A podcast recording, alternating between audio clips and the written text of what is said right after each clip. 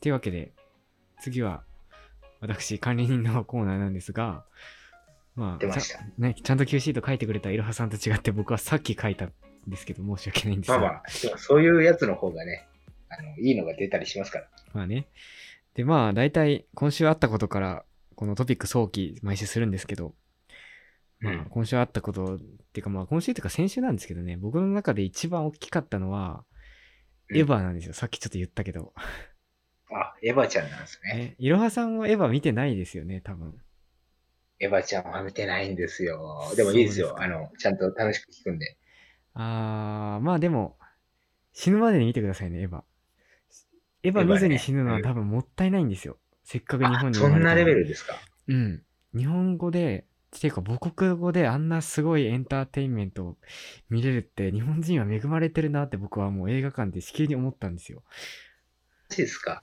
うん、えでも、あれって、俺全然本当に内容知らなくて、あの、恐縮なんですけども、エヴァンゲリオンってことはあれですよね。聖書とか関係あるんですか聖書おうそっち、あ、だから教養のある人はそっちからいけるんですね。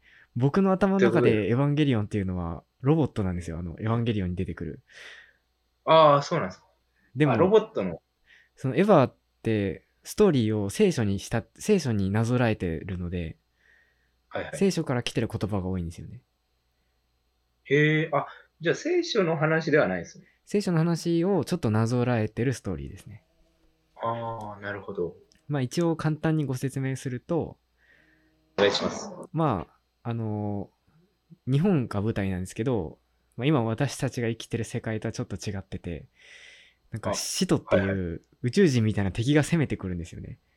へえ、使徒。使徒っていうもうめっちゃ怖いでかい宇宙人みたいなのが来て、そいつが。が何体いるんだったかな 10, 10個ぐらいいるんですよ。なんかいろいろ。い10 12じゃないですか、もしかして。や、それがね、12のうちの、だから人間も使徒なんですよね。だから、何個かカウントを外して、日本人間に攻めてくる人は多分10個ぐらい。すいません。エヴァ好きなのでにわかで申し訳ないんですけど。いえいえ、全然。まあまあ、あの、10、10体相当いるんですよね。エヴァでまあの使徒が。まあ、使徒が順次東京に攻めてくるんで、まあ、東京はね、まあ、しあの、まあ、なんやかんやで、あの、滅んじゃってるんで、まあ、第三新東京市っていう、まあ、新しい東京に攻めてくるんですけど。はいはいはい。で、まあ、そいつらむちゃくちゃ強くて、もう、うん自衛隊とかが全く歯が立たないんですよ。マジっすか核兵器とか強でもダメで、ゴジラみたいな。で、そこで、あの、開発されたのが人造人間エヴァンゲリオンっていう巨大ロボットで、はいはいはいでそこに、なんか、14歳の子供たち、なんか、設定があって、14歳の子供しか乗れないんですよね。 14歳じゃないといけないんですかまあ、14歳じゃないといけなかったかわかんないけど、なんか、じ中なんか二ですか不思議とみんな12 14歳の子供がパイロットで、でそれに乗り込んへで、操縦して敵を倒すみたいな話えうだったんですが、ん。うん。最初はそういうロボットアニメだったんですけど、はいはい。だんだんなんか複雑な話になってきて、それこそ聖書の話とかが入ってきて、もう謎だらけになっていったんですよ。だんだんそのエヴァンゲリオンっていう話は。はいはい。なんか、あの人の思惑は何なのかとか、この人は14歳の見た目なのに、なんか中身はどうも違うらしいぞみたいな人がいっぱい出てきて、コナン的な要素も話す。そうそう。で、だんだんもうね、話がもう神の世界に行っちゃったんですよ。もう、なんか人類の歴史の前から振り返らないといけなくなっちゃって、なるほど。でもそれ面白そうですね。なんかね、司会文書ってあるじゃないですか。あの、聖書の元になったとか言われるはいはいはやい。つ。エヴァの世界では、その司会文書っていうのは神が書いた文書で、で、人類の運命が書かれてるんですよね、司会文書に。買い物中。はいで、人類を作った、まあ、元になった神が、まあ、人類の行く末は、その使徒に滅ぼされるか、使徒に勝つか、どちらか的なことを書いてたらしくて、まあ、人類は、その神のどちし、らかというと神のね、シナリオに抗おうとしてるんですけど、うん。まあね、大変ですよ、そりゃもうなんか、なるほどね。そういう、なんていうんですか、決定論的な世界観。でもう、長らくそのエヴァを見てる人たちの頭を悩ませてきたんですよ、もう、あの伏線はどういうことなのかとか。だったんですけど、そのエヴァンゲリオンの放送開始って27年前なんですよね、テレビのアニメで。 27そ年う、前。はいはい27年前の放送開始で、で、アニメが終わって、旧劇場版っていう昔の映画もやって、で結局意味不明だったんですよ、旧劇場版とかやっても。はいはい。で、まあその監督が2008年だったか9年だったか、新劇場版っていうのを突如作り始めて、うんで、本来は2012年ぐらいに新劇場版も終わってる予定だったんですよ。はいはい。けど、まあ監督もなんか燃え尽き症候群でなかなか続編作んなくて、やっと公開されたのが今年2021年なんですよ。ほう当初予定から9年遅れて。でもエヴァファンはもう何とも思ってなかったんですよね。もうどうせあと10年延長する、されても別にいいぐらいの気持ちだったんですけど、はいはいはい。ついに公開されて、まあ、僕も見に行ったわけですよ。公開2日目ぐらいに。うんもう、感動、感動、涙、涙、マジっすか伏線回収ですよ。 うんなるほどね。もうね、もう最終的にはもう、人類ってなんだろうレベルの話に行っちゃったんで、そんなアイデンティティ的なとこまで行くんですね。最初はただの、なんか宇宙人と戦うロボットアニメだったのが、だんだんうん、ね、もう人類の歴史的話になってきたんで、うん。っていうね、 あの、っていうね、もう僕はその9年間待ち続けてよかったなっていう感慨深かったんですよね。なるほど。でも確かに聞いてると面白そうですね。あのーそのテレビとかから見てると長いんで、新劇場版だけでも見たら面白いと思いますね。新ああ、新劇え、場版それだけ見てもも楽しめるんですかはい、新劇場版で一応話がつながってるんで、なるほど。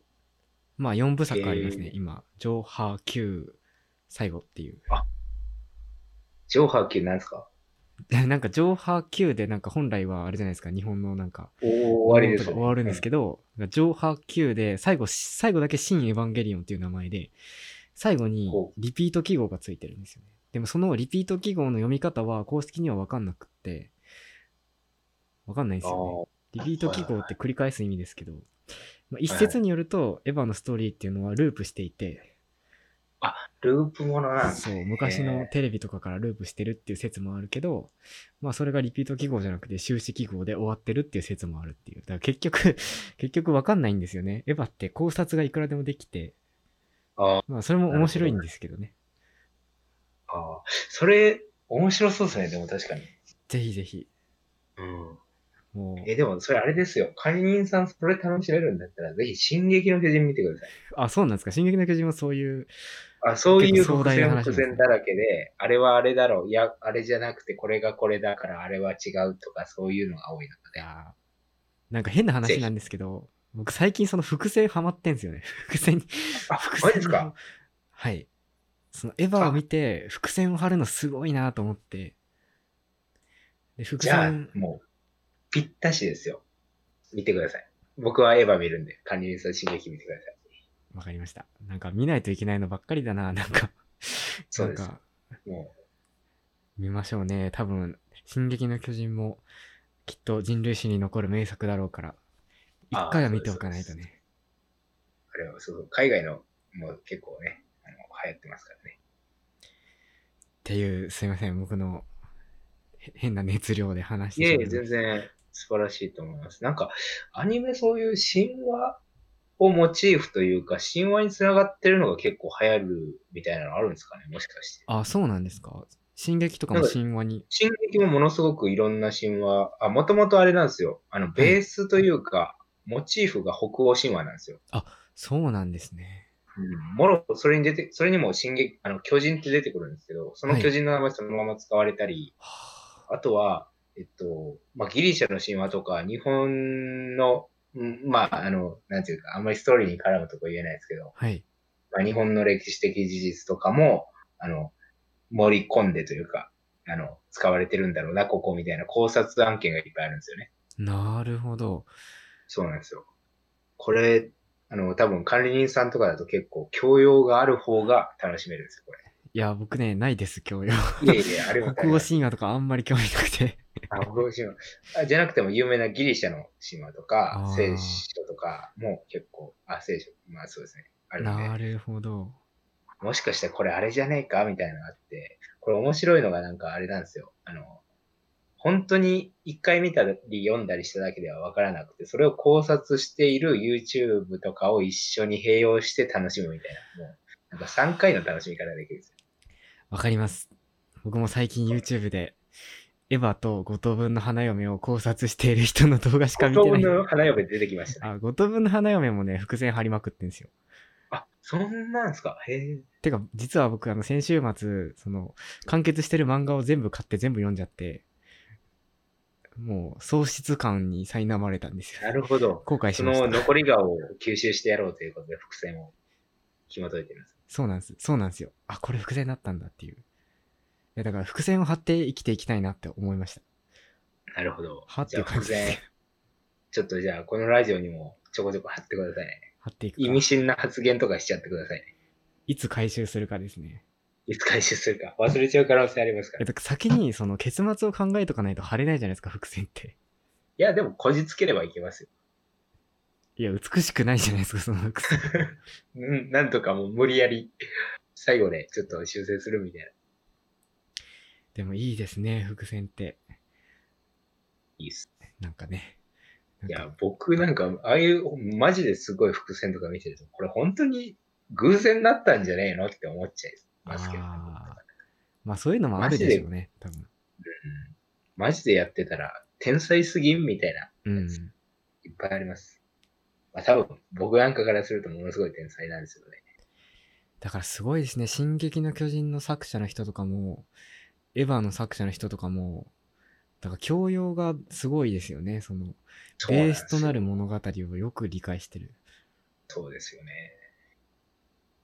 うん、なんかでも、僕もちょっと勉強してみ、勉強というか知っておきたいな、そういう神話系の話は。神話系勉強して、伏線張ります か別にあります かそうですね。神話系勉強して、まあ人生に伏線を張りつつ、そうです死ね。ぬ時に回収しましょうか。死ぬ時に。あ、そういえば今日あの日じゃんとかななったらね。ね。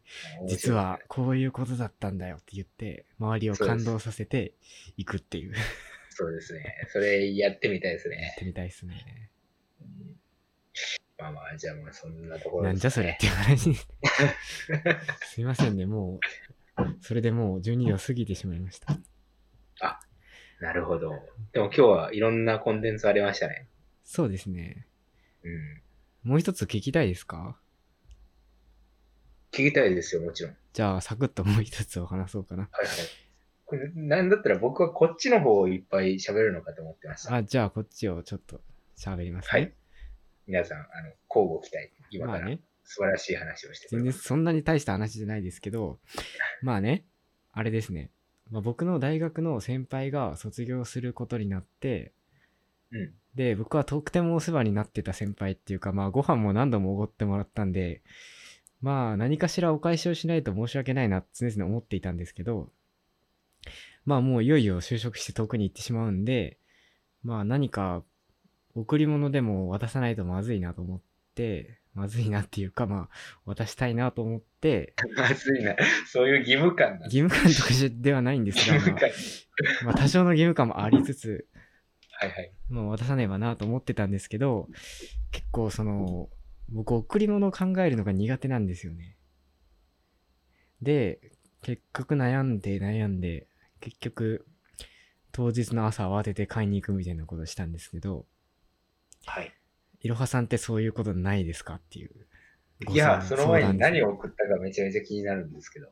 あーまあなんか小物入れみたいな革製品のまあ多少革製品多少有名なブランドの、まあ、安くはないなるけほどど。高すぎないももしかしてアメリカカブランドとかの C から始まるやつですか C から始まりはしないですね。 ?C 始まらないですかまあ、愛で始まる。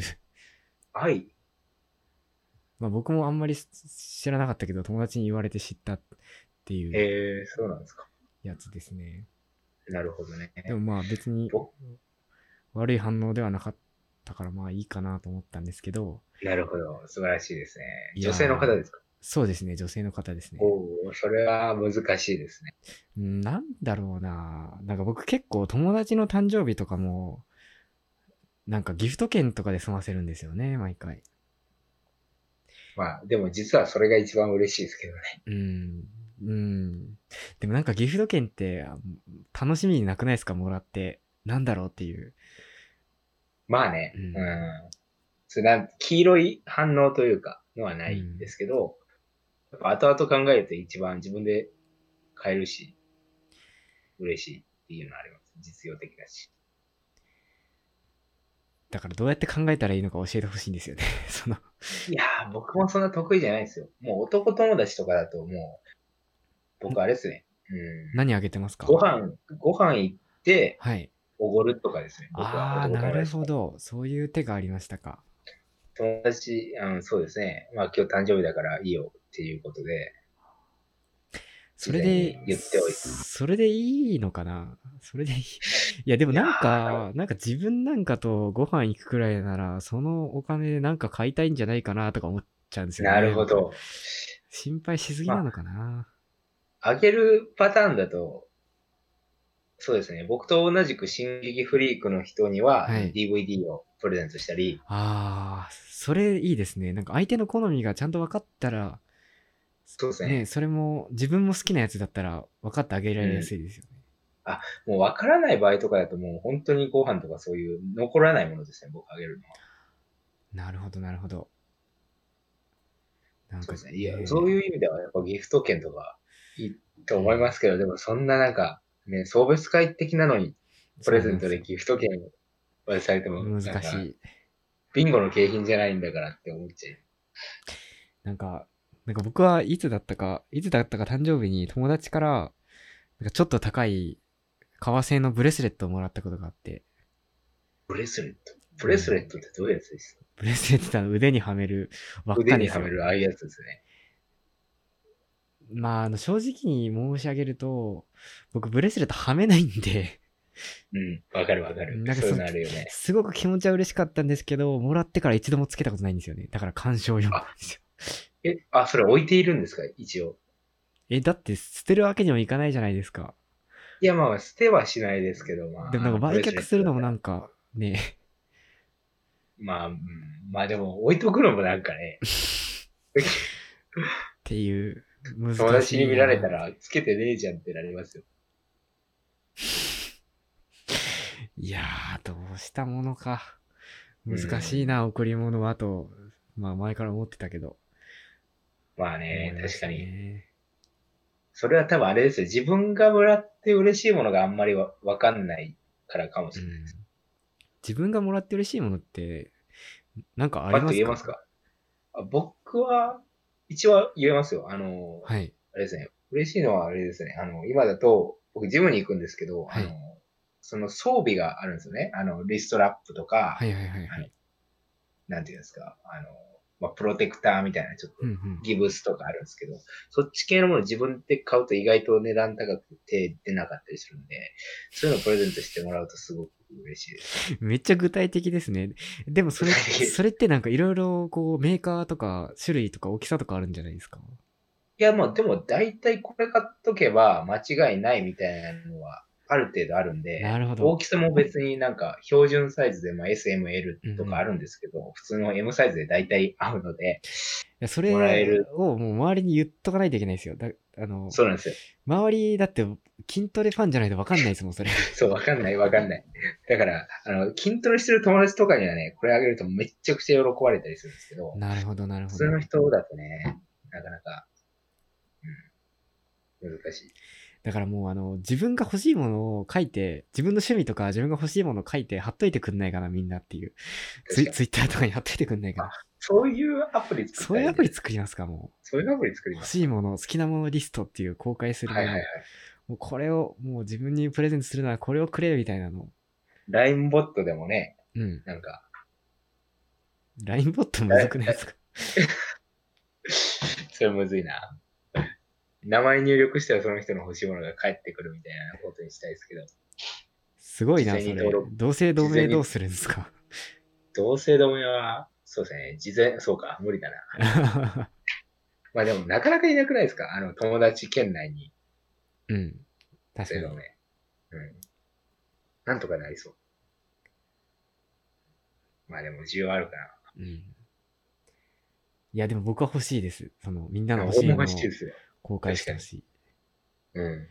だって、もそううで、すね。これまでみたいに Amazon ギフト券とかで、ごめんね、ごめんね、こんなものでみたいな気持ちにならなくていいし、まあ嬉しいですけどね、アマゾンギフト券。まあでも芸がないっすよね。うん。うん。まあ僕、 僕だったら Amazon ギフト券くれるよりかは、まあ使わないけどブレスレットくれた方がちょっと嬉しいですね。なるほどですね。ちゃんと選んでくれた感があって、まあ使わないけど。 ああ確かに。ああ、まああれ、あの、あれもありますよね。なんか一緒に行って、あの、欲しいものいいよっていうパターンもありますよね。まあそれもう付き合ってるじゃないですか、それも。 なるほど。そうかそうか。そうだね。まあそれ、まあまあ、ねじょうん。それが一番いいのかな。まあ男でそれも気持ち悪いけそうどそう そうそう。そう、男でそれも気持ち悪い。一緒に買いに行こうぜとかなかなか。そうそうそうそう。 だからご飯だと簡単なんですよ。うん。よし、じゃあ次から男はご飯にします。男はご飯。男は黙ってご飯。男は黙ってご飯、焼肉、ちょっとそういいね焼肉に行こうぜっていう。うん。意外と、自分もそっちでいい気がするな。なんか、うん。確かに。あの、飾、オブジェをもらうよりは。まあ、オブジェね、いらないですね、正直。いやインテリアになっ ちゃいます申し訳かならで。すけそうなんですよ。お互いにあんまり良くないんで。ど。うん。食べ物かな、なんやかんや。そうですね。あの、好きな食べ物って意外と知ってるじゃないですか。知らあ、ない。で好もそう、先輩とかだと知らないかな。きな食べ物か。よし、じゃあ全員好きな食べ物書いといてほしいな、ツイッター に。あでも僕一回大学の友達にプレゼント、だ誕生日プレゼントに米を送りました。5キロ。米 米、米と米ビツを食って。だって米だったらみんな食べるだろうと思って。まあまあ食べますけど、こ米来たよ、誕生日にってなります。でもなんか喜んでましたよ、米。まあまあ、喜びますね。確か に。突飛な発想でいいかも。米と。確かにね。なるほど。まあね、誕生日プレゼント難しいですよね。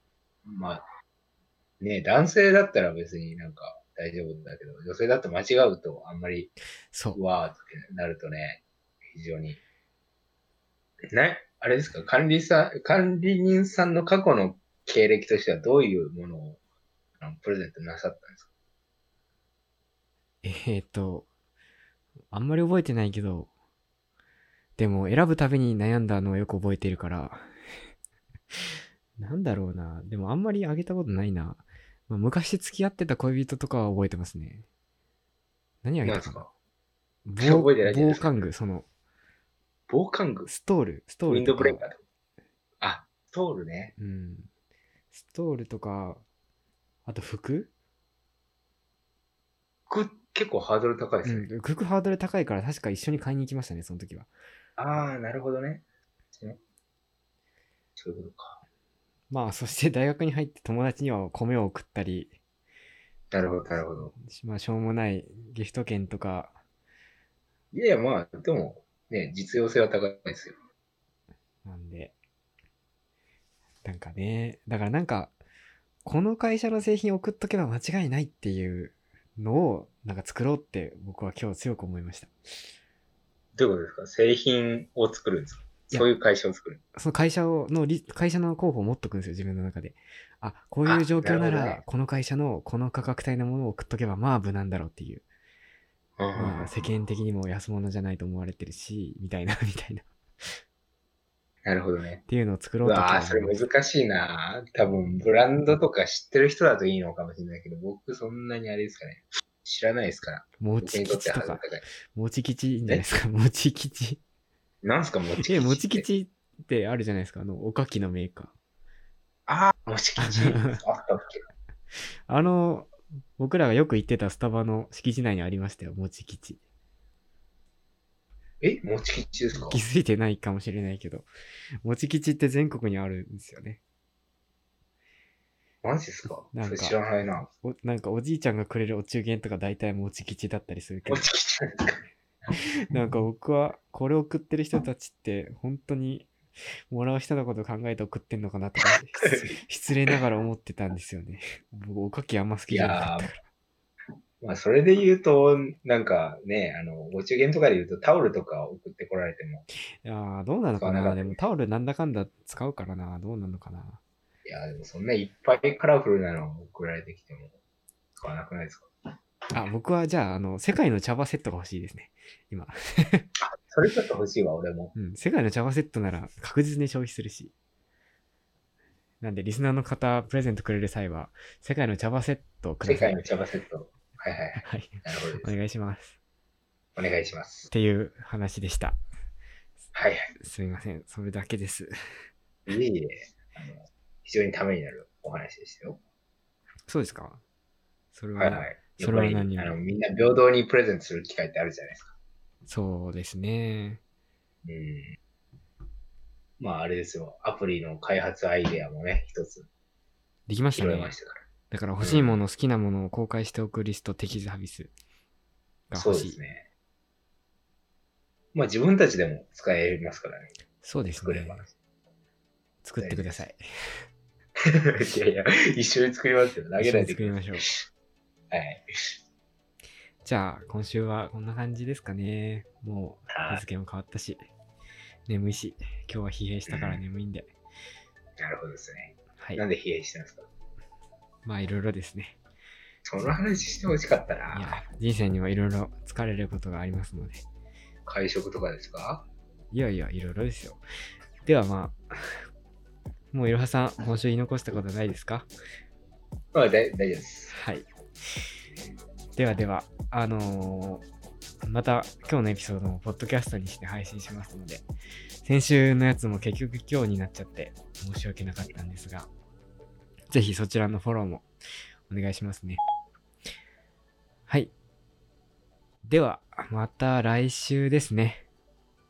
はい。はい。今週もお聞きいただきありがとうございました。あり良がとうごいざい週ます末をお過ごしください。おやすみなさい。